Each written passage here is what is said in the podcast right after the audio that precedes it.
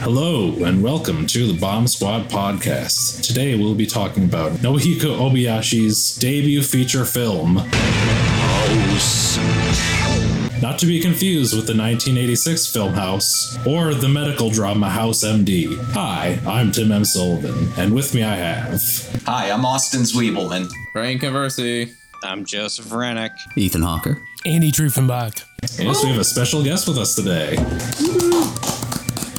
Uh, you want to tell us a little bit about uh, what you do? Sure. So I run destroythebrain.com, but I also run a couple of events in St. Louis called Late Night Grindhouse and Horror Trivia Night. We also do a podcast. Uh, too too much stuff, probably, but yeah, we we do a lot of things for the hopefully for the horror community here in St. Louis. We've been doing Late Night Grindhouse for over 12 years now, so it's a theatrical program. I, I assume Tim's bringing me on because this was the closer of the 12 hour marathon this past May. Yeah, yeah, I figured uh, you might want to talk a little bit about that. You'd have some things to say about it. But yeah, I've been going to Late Night Grindhouse since um, I think October 2018 was the first one, uh, the Blob. Yeah. It's, it's a real cool event. Uh, if you're in the area, you should check it out. But yeah, as I mentioned before, we are talking about uh, Hausu or House, uh, depending on how you want to say it. Have you seen the film? Uh, any history with it? Uh, if not, uh, what expectations did you have uh, going in? We'll start with Andy. All right. So, the first time I heard about this movie was in the early 2000s, and it was very, very, very difficult to get. I think I actually heard about it through some theatrical programmers across North America that were trying to show it. Some people may have showed it without acquiring the rights, but the only way to really see it is theatrically or through bootleg DVDs, and the bootleg DVDs were that were out there. The image quality was fine, but the subtitles were very handmade for for English speaking. They were very broken, and it was just you know, it was still a cool experience, but obviously, I, am always jealous of people who get to see it the way I think a lot of people have seen it, where it's, you know, the Blu ray from Criterion Collection, which kudos to them for cracking the code on the rights and everything, because Toho is always a difficult company to work with. Nothing for you! And I think that was a lot of hesitation to essentially get this movie out in front of a mass audience of eyeballs almost 30 years later, which is insane. But yeah, I mean, I, I remember seeing it. Uh, I think I saw it at Webster theatrically when they showed it, and I, I was blown away. I just love this movie so much.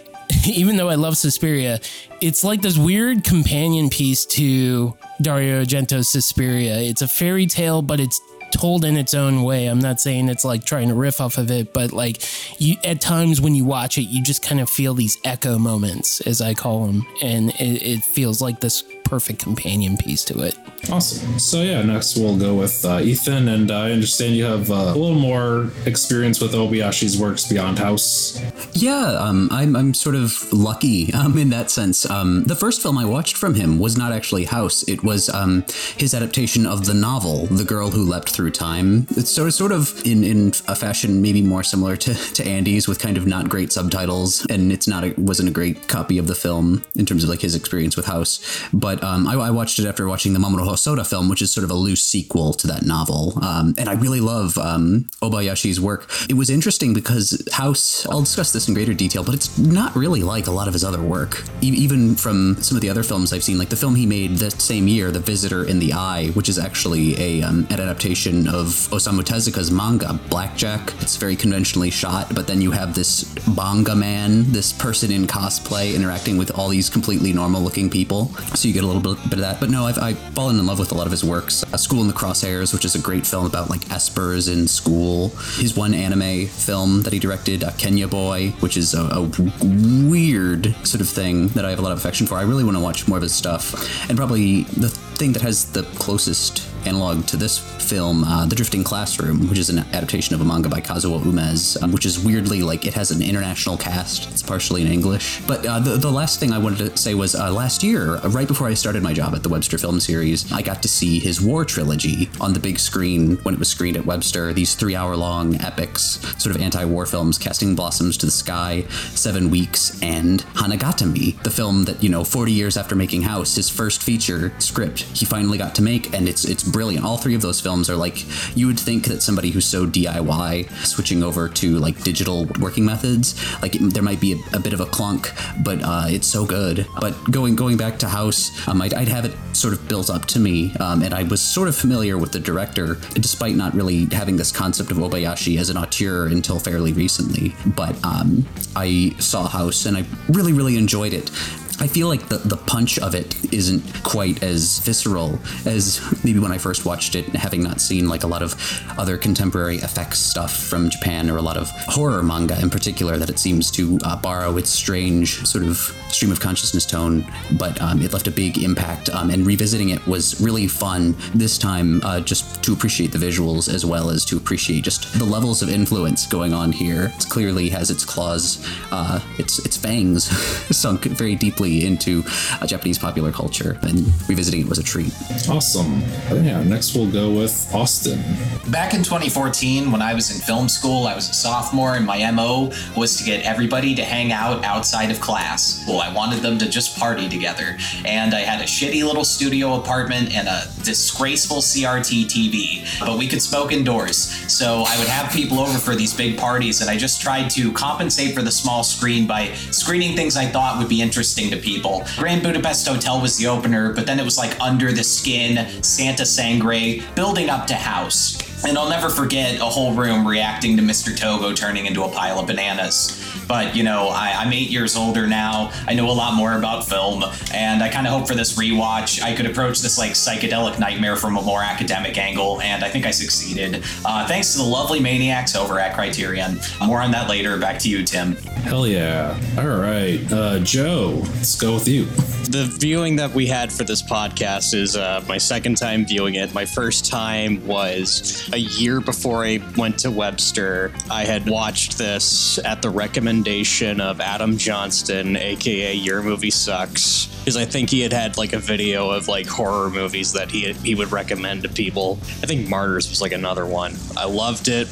I loved the soundtrack, which leads me to my fun little anecdote. And so my first job was I was a dishwasher at a local grocery store called Hy-Vee, and they would let me play music in the the back room where I would wash the dishes. One of the managers from like a different department came back and he had heard the music because I was playing the house soundtrack. And he's like, "This music is weird, but I like it. What what is this?" And I was telling him, "Oh no, it's from this movie called House. It's from Japan. I would highly recommend it. It's a very solid movie." Little did I know that he would actually take that recommendation and watch it because the next week he came back the same time, different day.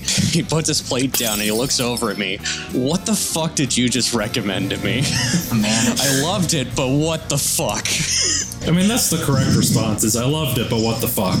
I'm, I'm, I'm just glad that he liked it, and that was that's where it ends. That's that's awesome. Rain, I understand that this was a first time watch. Yeah, my first time hearing about the movie was in high school. My friend who you know knew all the cool movies, knew knew everything about movies. It seemed like, especially for like a high schooler, he was telling me gushing about it, and I was like, yeah, I'll get around to it. He's that same person who actually who introduced me to "It's Such a Beautiful Day," uh, the subject of last week's podcast yeah, I knew I would love the movie, but just there's a lot of movies, okay? That's why it took me like six years, I want to say, five years, many years to finally get around to watch this movie. I watched it, um, I want to say like two, three days ago. This has been a not a great year for me as a whole, but but a pretty great year for me for finding just like great movies. This is uh, another personal favorite just amazing time. That is my history. Also, the only other thing I've seen from this director, I did actually see one of his commercials. Uh, it was one of his clone commercials he did with Charles Bronson, uh, Mandom, I think it was called. I know about it because they reference it in, in JoJo's Bizarre Adventure. Hell yeah. I, I have words about Mandom later because there, there's a wild connection there that rules.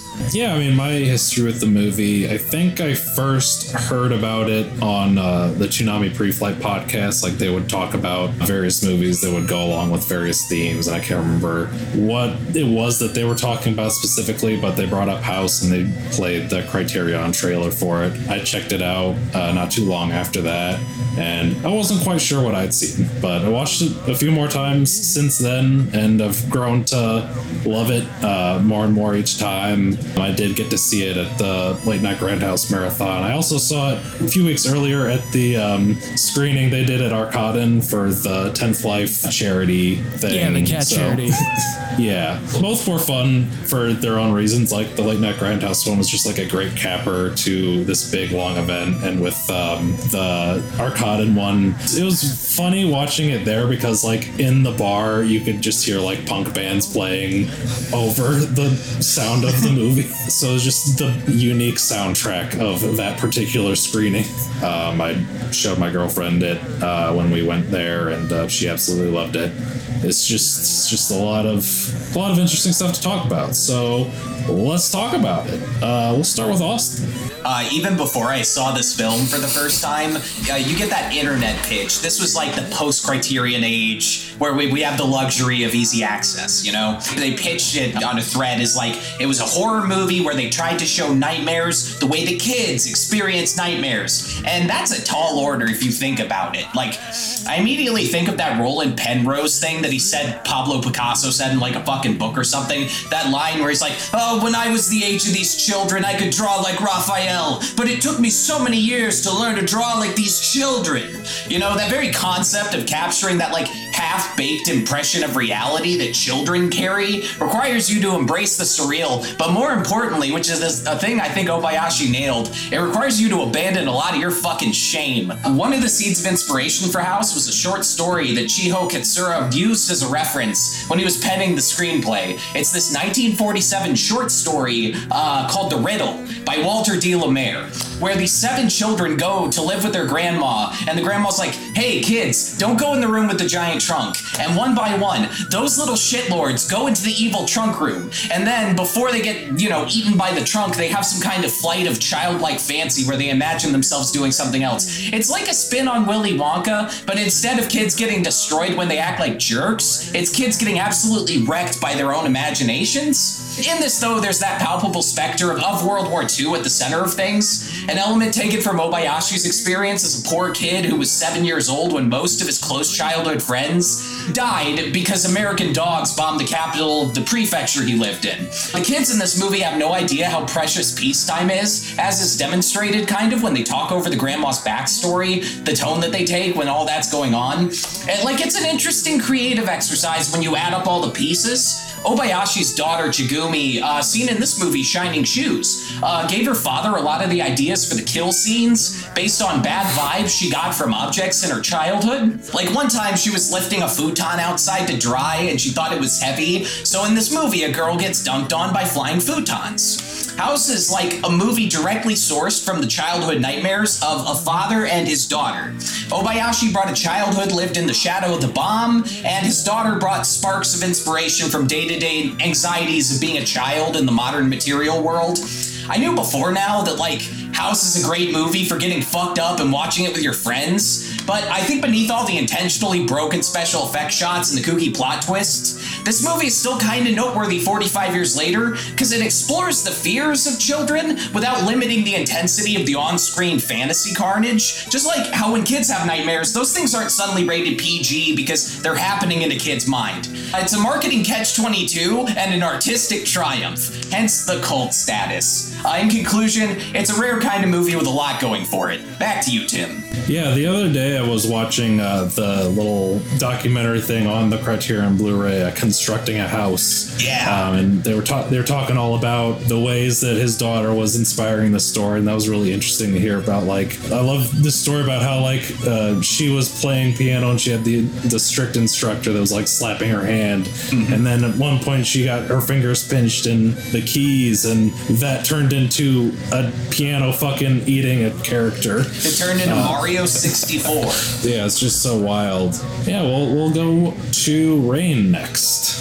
Oh yeah, simply put, uh, it's one of my new favorite films. I've only been exposed to it for like two or three days. Just, just like a childlike glee to it all. Um, not only again in how it was made, but um, I don't know. It, it kind of feels like if these kids were just like telling like a campfire story, like a spooky campfire story, and then one of these kids who's just I don't know very good with filmmaking made a movie out of it. Something I really love about this movie is there's just no attempt at uh, realism, just uh, completely uh, embracing the artificiality of it all. I appreciate how it sticks to having just a very simple story, but then just using like every cinematic trick that they could think of to just make this the most uh, emotionally visceral and also just charming experience. It, makes me want to pick up a camera and, and make stuff. I don't even like using the camera. I might make my friends do that part, and I do the other parts. I'm also I just really want to know like I'm really curious like what is like how much of this was done in post as far as like where like the ideas, how much of it came in post, how much how much of it was storyboarded, how much of it was thought up on set, like stuff like that. Uh, it's a fantastic movie. I, there's not many films I can think of that compete with it as far as just like a sheer quantity of just like creative energy. It's amazing. I, I'm gonna excited to watch some more of this guy's filmography. Hell yeah! All right, Andy. So let's go ahead and hear uh, what you got to say about the film. So, yeah, no, House is definitely one of a kind. I think it's a great film to like. I love showing movies to people, hence why I do a theatrical program, right? I've already chased the dragon in the genre. I've seen a lot of films. What's great about this director is I love this film, but I, I haven't been able to explore most of his other work. And a lot of that is just me being lazy, but a lot of it is his work is not very accessible for uh, consumption. Luckily, like Third Window just put out the anti war trilogy, and you can see some of his work on YouTube, including the, the sci fi film, what was it, The Visitor in the Eye, I think. That's like a sci fi movie that's on YouTube. You can check it out, and it's actually doesn't look bad. But with that said, uh, House is it was always sold to me and compared to Dario Argento's Suspiria, which is why I said that at the beginning. And it's basically a Grimm's fairy tale with this weird Scooby Doo construct.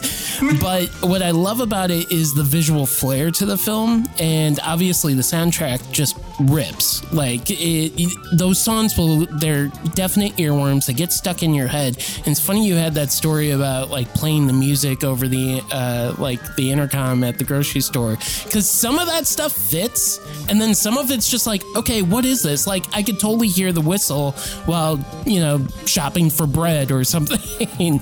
but this movie is just one of those things that I think when you introduce people to the genre and what it has to offer, and specifically I'm talking about horror fantasy stuff, this is one of those films that is greater down the line, but just to kind of show you, oh yeah, so okay, you get the the basic gist of this subgenre. But here's something that blows everything out of the water. But it, what's great about it is it does have this childlike kind of fairy tale aspect to it that you can easily identify with it. It, it is a palatable movie. It's very overwhelming. There's a lot to digest out of it, but it's still something you can watch and not be totally thrown off of because you're still kind of there for this core story that is not as foreign as some of the visuals. Also, like one of my favorite directors is Mario Bava, who's a technical genius with camera work. And what's cool about House or House uh, is the fact that like he employs animation, he employs like there's blue screen in here, which was something that wasn't done very very widely in 77. And the fact that he's like, "Oh, well, how else is this piano to like chop this girl's fingers off?" Well, we'll just do blue screen. And and then like it's just there's so much to watch that I feel I hope it doesn't get lost in future generations that like this guy has made this film in 1977 and you go look at like one year later is John Carpenter's Halloween. I think it's always great to say this is a film that was made at this time and I want you to think about other films around this time to hopefully capture and understand like how amazing this film is.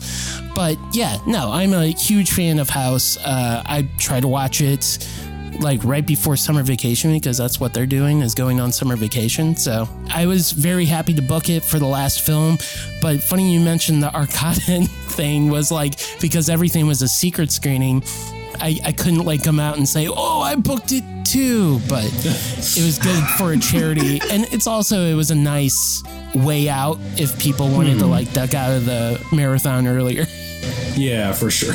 Yeah, awesome. Next, we'll go with Joe. Yeah, no, it's solid. This movie feels very dreamlike in its presentation. It's very whimsical as someone who- who's been dealing with night terrors and possibly now insomnia. This was kind of an effective horror movie in that re- regard. Outside of that, I love that in certain cases, um, the film is not afraid to show its technical shortcomings. There's a lot of stuff that looks a little wonky, but because of the fantastical nature of just everything that's going on, it, it it's actually very effective. I- I'm also very glad that I'm not the only one who was getting uh, Suspiria vibes throughout it because I was going to mention that. I'm, I'm running on fumes, so I'm just going to end it with movie good. Hell yeah. Love movie.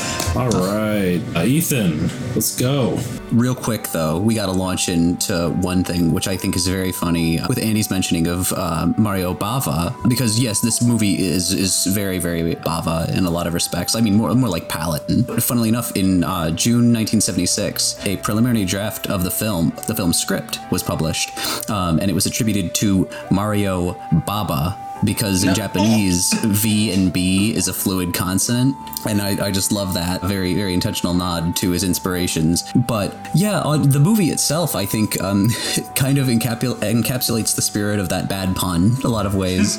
um, it's it's Mario Bava, but a bad pun. It, it's really interesting um, uh, from the perspective of someone who watches like a lot of Japanese special effects stuff from the 70s and that sort of thing, um, because a lot of that is in the realm of you know tokusatsu superhero works um, and in science fiction.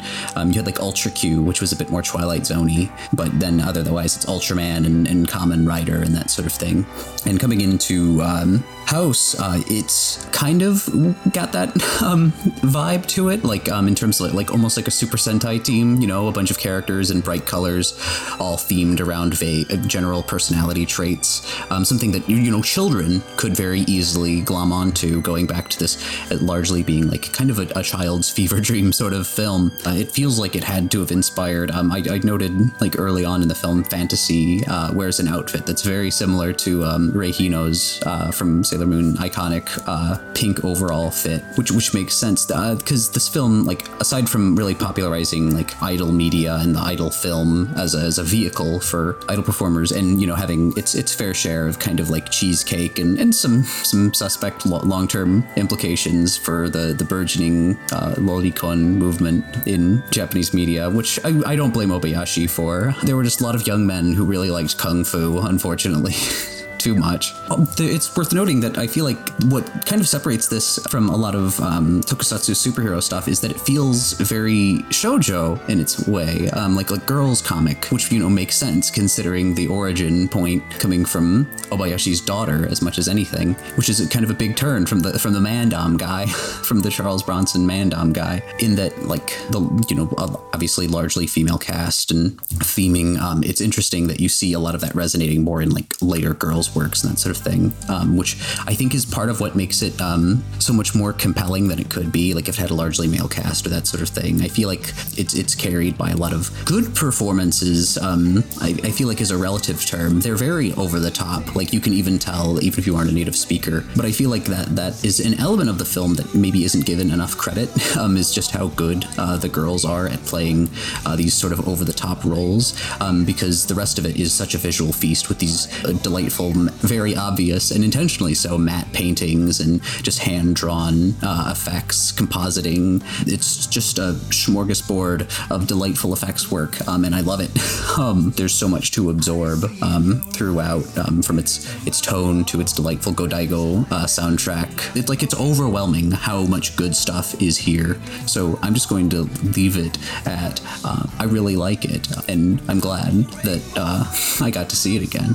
Hell yeah. All great points all around. Every time I watch this movie, I enjoy it. I have a great time with it. There's just so much to love about it. I, I love just like the way they implement the blue screen and a lot of that stuff. Like the whole story about how they got the effect of uh, the one character dissolving was just like they literally poured blue paint over this blue screen so that she would be disappearing on this like video effect. Just hearing about that was so fucking wild. He had such a hard time getting this movie made. It was this thing where it's like he had this really unique, interesting idea, and people were interested, but like they didn't want to make it because they thought it would be a career ender. So, like, he just spends two years uh, building up this hype for this movie with, like, the manga that came out and the radio drama. All these, like, publications and just all this media just hyping up this movie that hasn't even been approved yet. He's got this business card that just says house will be made. You really just have to admire the drive going into uh, just getting this movie made. And then the producers apparently wanted this movie to flop, but then they were mad that it was successful.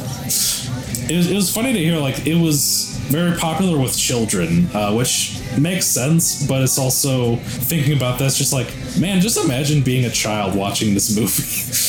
There's just so much to love it on just like a primal visual level. There's so many just like really striking shots. Like the shot of the grandma just like eating the watermelon and then the eyeballs in her mouth. It's just so creepy. I do love that all of the characters they don't have real names. They just have names based on their personalities. They're like the Seven Dwarfs. Exactly.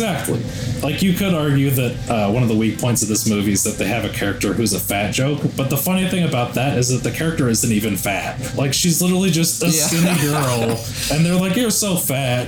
Like that just like add- chubby cheeks. Yeah, like that just adds this level of absurdity to it that makes it funny in this weird way. I, I can't I can't believe the movie was made. Uh, there- it had so much going against it, but the man had drive and uh, saw it to fruition, and uh, we are all better for it.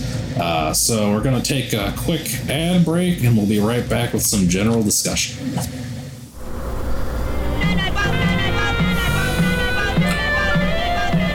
Hey, wait a minute. This this isn't House MD. And we're back. And we're going to go into some general discussion. So if anyone has anything they'd like to talk about, the floor is open.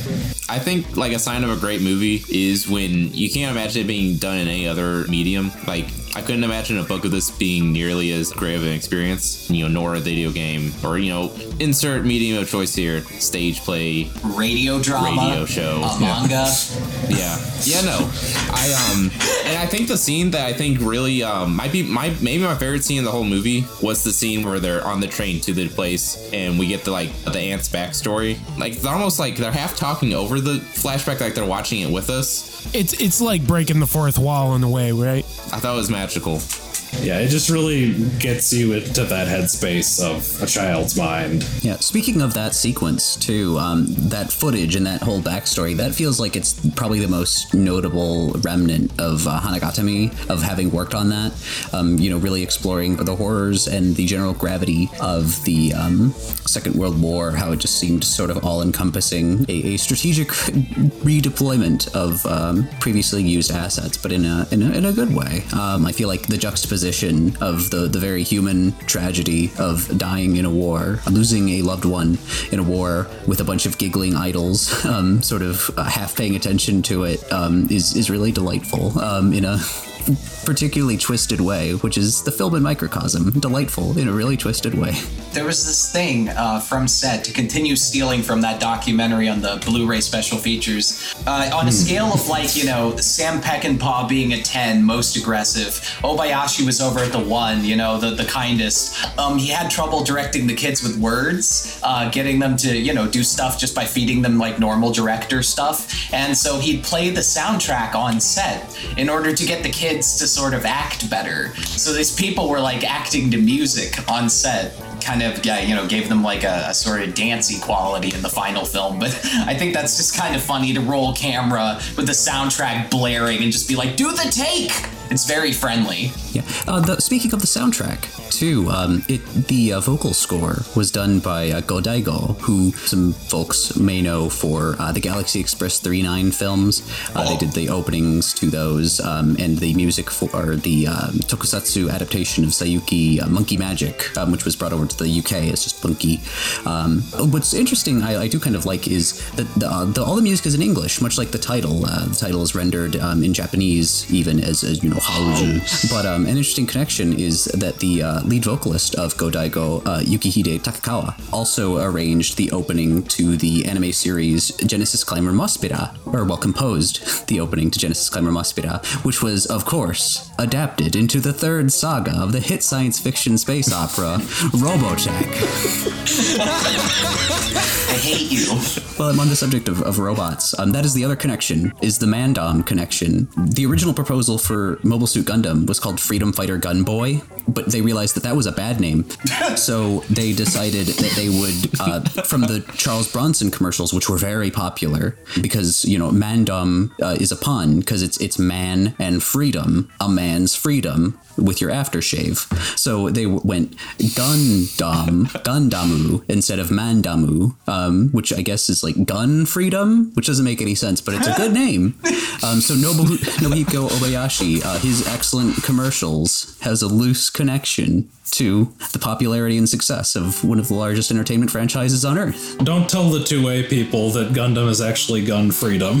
I, yeah. I had a lot of fun on this rewatch with the Mr. Togo scenes where he's trying to get there. I didn't notice how funny those were on my first watch all those years ago. the cut where uh, it's just the girls in the house, and then suddenly the man's just eating ramen in her face, and then they're at the ramen stand. With a bear. It's just with the bear. It's just so jarring and hilarious. That guy was a country singer.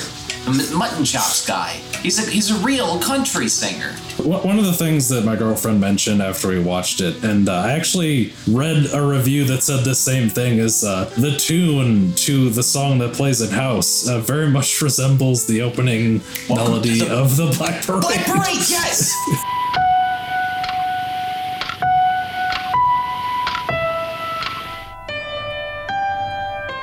you can tell clearly like there wasn't like a huge budget for the um for the soundtrack. Like it's you know a lot of it's just the same tune just done over and over again that same that piano tune but i think there's like something too just having a limited soundtrack but like effective Yeah. use of it i don't know i was getting a lot of uh berserk 97 vibes Yeah. and, and twin peaks vibes Yeah. it's just like you're hearing the same like three songs but it, it's just uh it really gets to you Yeah, I mean, when they do that, it's like really the music becomes a character. I remember watching Star Wars as a kid, like that was one of the things that like made me notice music in films was like how Yeah. uh, certain songs would be recurring and they would elicit this mood when you're hearing them again in like a different context. And this is why the new The Batman movie is the best movie ever because of its very obvious repeating leitmotif. This film had two manga adaptations, uh, one by Mitsuru Miura, uh, the author of uh, The Kabocha Wine, which is a uh, popular sort of rom com series, you know, good direction for you to go. But the other thing, there was another comic adaptation by uh, the shoujo mangaka Masako Watanabe. That sort of started, because again, like this movie was very popular among women, young women, um, started a whole wave of shoujo manga adaptations of horror films, and to the point where there was a dedicated horror anthology uh, directed to at a shoujo audience, which included manga adaptations of American classics like uh, Nightmare on Elm Street, Return of the Living Dead, which was renamed Battalion, Return of the Living Dead, where they made um, they made Suicide a Bishonen hunk instead of a disgusting man with a big piece of headgear, amongst uh, many others, which again sort of shows the larger influence. And like if you look at Obayashi's films, much like this film is an idol film, the rest of his films become uh, he becomes very popular as a director of these idol films. Uh, the Girl Who Leapt Through Time, similarly, is an idol vehicle uh, with you know title song sung by her and everything. Um, so he's sort of from here sort of transforming the larger landscape of Japanese film um, with his his cult film, which is really cool and good. He deserves it. Hell yeah. I think that's gonna wrap it up. Uh, let's do some final thoughts. I'll start with Austin. This is one of those movies like Fantastic Planet or The Holy Mountain where there's basically not much like it, but it can be enjoyed again and again if you just show it to new, unsuspecting movie buffs. It's a cool flick. Check it out. Joe, final thoughts. Uh, movie's pretty good, and because I've not been that jokey this podcast, I'll, I'll, I'll end on a joke based on a line of dialogue from this film. I think Christopher Nolan should go the route of Quentin Tarantino and just start wearing influences on his sleeve. So I'm hoping that in the Oppenheimer movie coming out, I hope when they drop the bomb in that, Oppenheimer looks into the camera and says, It looks like cotton candy. That, that, that's all I got to say. Back to you. All right. uh, Rain, final thoughts. There's not many movies I can think about that love being a movie as much as House loves being a movie. So that's cool. Nice. Uh, Ethan, final thoughts. I liked revisiting this movie. I liked um, sort of just checking its larger place in Japanese popular culture off in my head. Uh, like it's so incredible on its own, um, and then realizing what um, a shockingly huge footprint this film that we didn't get here in the West for you know decades uh, officially after its original release was pretty incredible. Um, and it was, you know, just a joy to revisit. And now I'm thinking about Obayashi films and how much I want to watch them again. So thank you. Nice. Uh, Andy, final thoughts. Yeah, I mean, House is actually what Rain said. I, I love that House is making commentary about movies in general and relishing that it's a movie itself. It knows that there are boundaries that it likes to expand with like flexibility that you just don't really see. And another thing is that I love that House is one of those one of the kind movies that I think with genre stuff, specifically horror, which is kind of my bread and butter, right? When you want to introduce somebody to horror, typically you start with your own nation, your own country. So you show the American staples, and then you're like, okay, let's get into some foreign territory because there's some iconic movies. Italy, you can go with, you know, Dario Argento, you can go with whom, whomever. I always go to Mario Bava. But uh, with Japan, House kind of stands on its own, and I think it's a great calling card to Japanese horror films. So I, I really love it. Watch it. If you've never seen it, you have to watch it. And it's a great watch for this Halloween. Absolutely, hell yeah, yeah. My final thoughts are: it's it's great. It's definitely a one of a kind movie. It's just such a unique treat, and if you, if you want just to see something absolutely wild, uh, definitely check it out. So yeah, that's gonna do it for this podcast. Uh, Andy, thank you once again for coming on to the show. It's been a delight having you. Thanks for having me. Yeah, for sure. Uh, would you like to do your plugs again? Oh boy. Okay, so hi, uh, I run destroythebrain.com, and we here in St. Louis, if you're in St. Louis, maybe you'll enjoy this stuff. So, Night Grindhouse is something that we do in a theater, and uh, we show weird movies. This month, for the 16th and 17th, we're showing Don't Go in the House, which uh, if you've never seen it, is essentially a grindhouse version of Psycho, but it's uh, not a great cake, if I can say this. It's it, it will leave a bad taste in your mouth. It's in the line of Bill Lustig's Maniac. It's not a pretty movie, but it does have a killer disco song that plays a couple of times in the movie that will stick in your ear and your brain for a couple of uh, weeks to come, at least. Come out, it's a lot of fun. Tickets are 10 bucks, starts at 10 p.m. We try to get you home early enough. We don't do the midnights anymore, so that's at Marcus Des Peres. Uh, you can go to latenightgrindhouse.com, L A T E N I T grindhouse.com. Uh, also, if you like horror movies, October 21st, we're doing horror trivia at the Heavy Anchor. Teams $10, up to five players per team.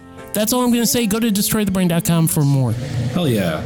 All right. So, once again, that's going to do it for this podcast. Uh, thank you for tuning in. If you are listening on the audio platforms, please uh, leave a review, give us uh, five stars, thumbs up, uh, whatever your audio platform of choice lets you do, so that we can get boosted in algorithms or something else. I don't know. And uh, if you are watching on YouTube, uh, thanks for watching. leave a comment below. Let us know. have you seen House? What do you think of House? Why is House? Uh, let us know. And uh, while you're down there, give us a like if you like the video, and uh, give us a subscribe if you want to see more. And hit that bell icon if you want updates on our stuff.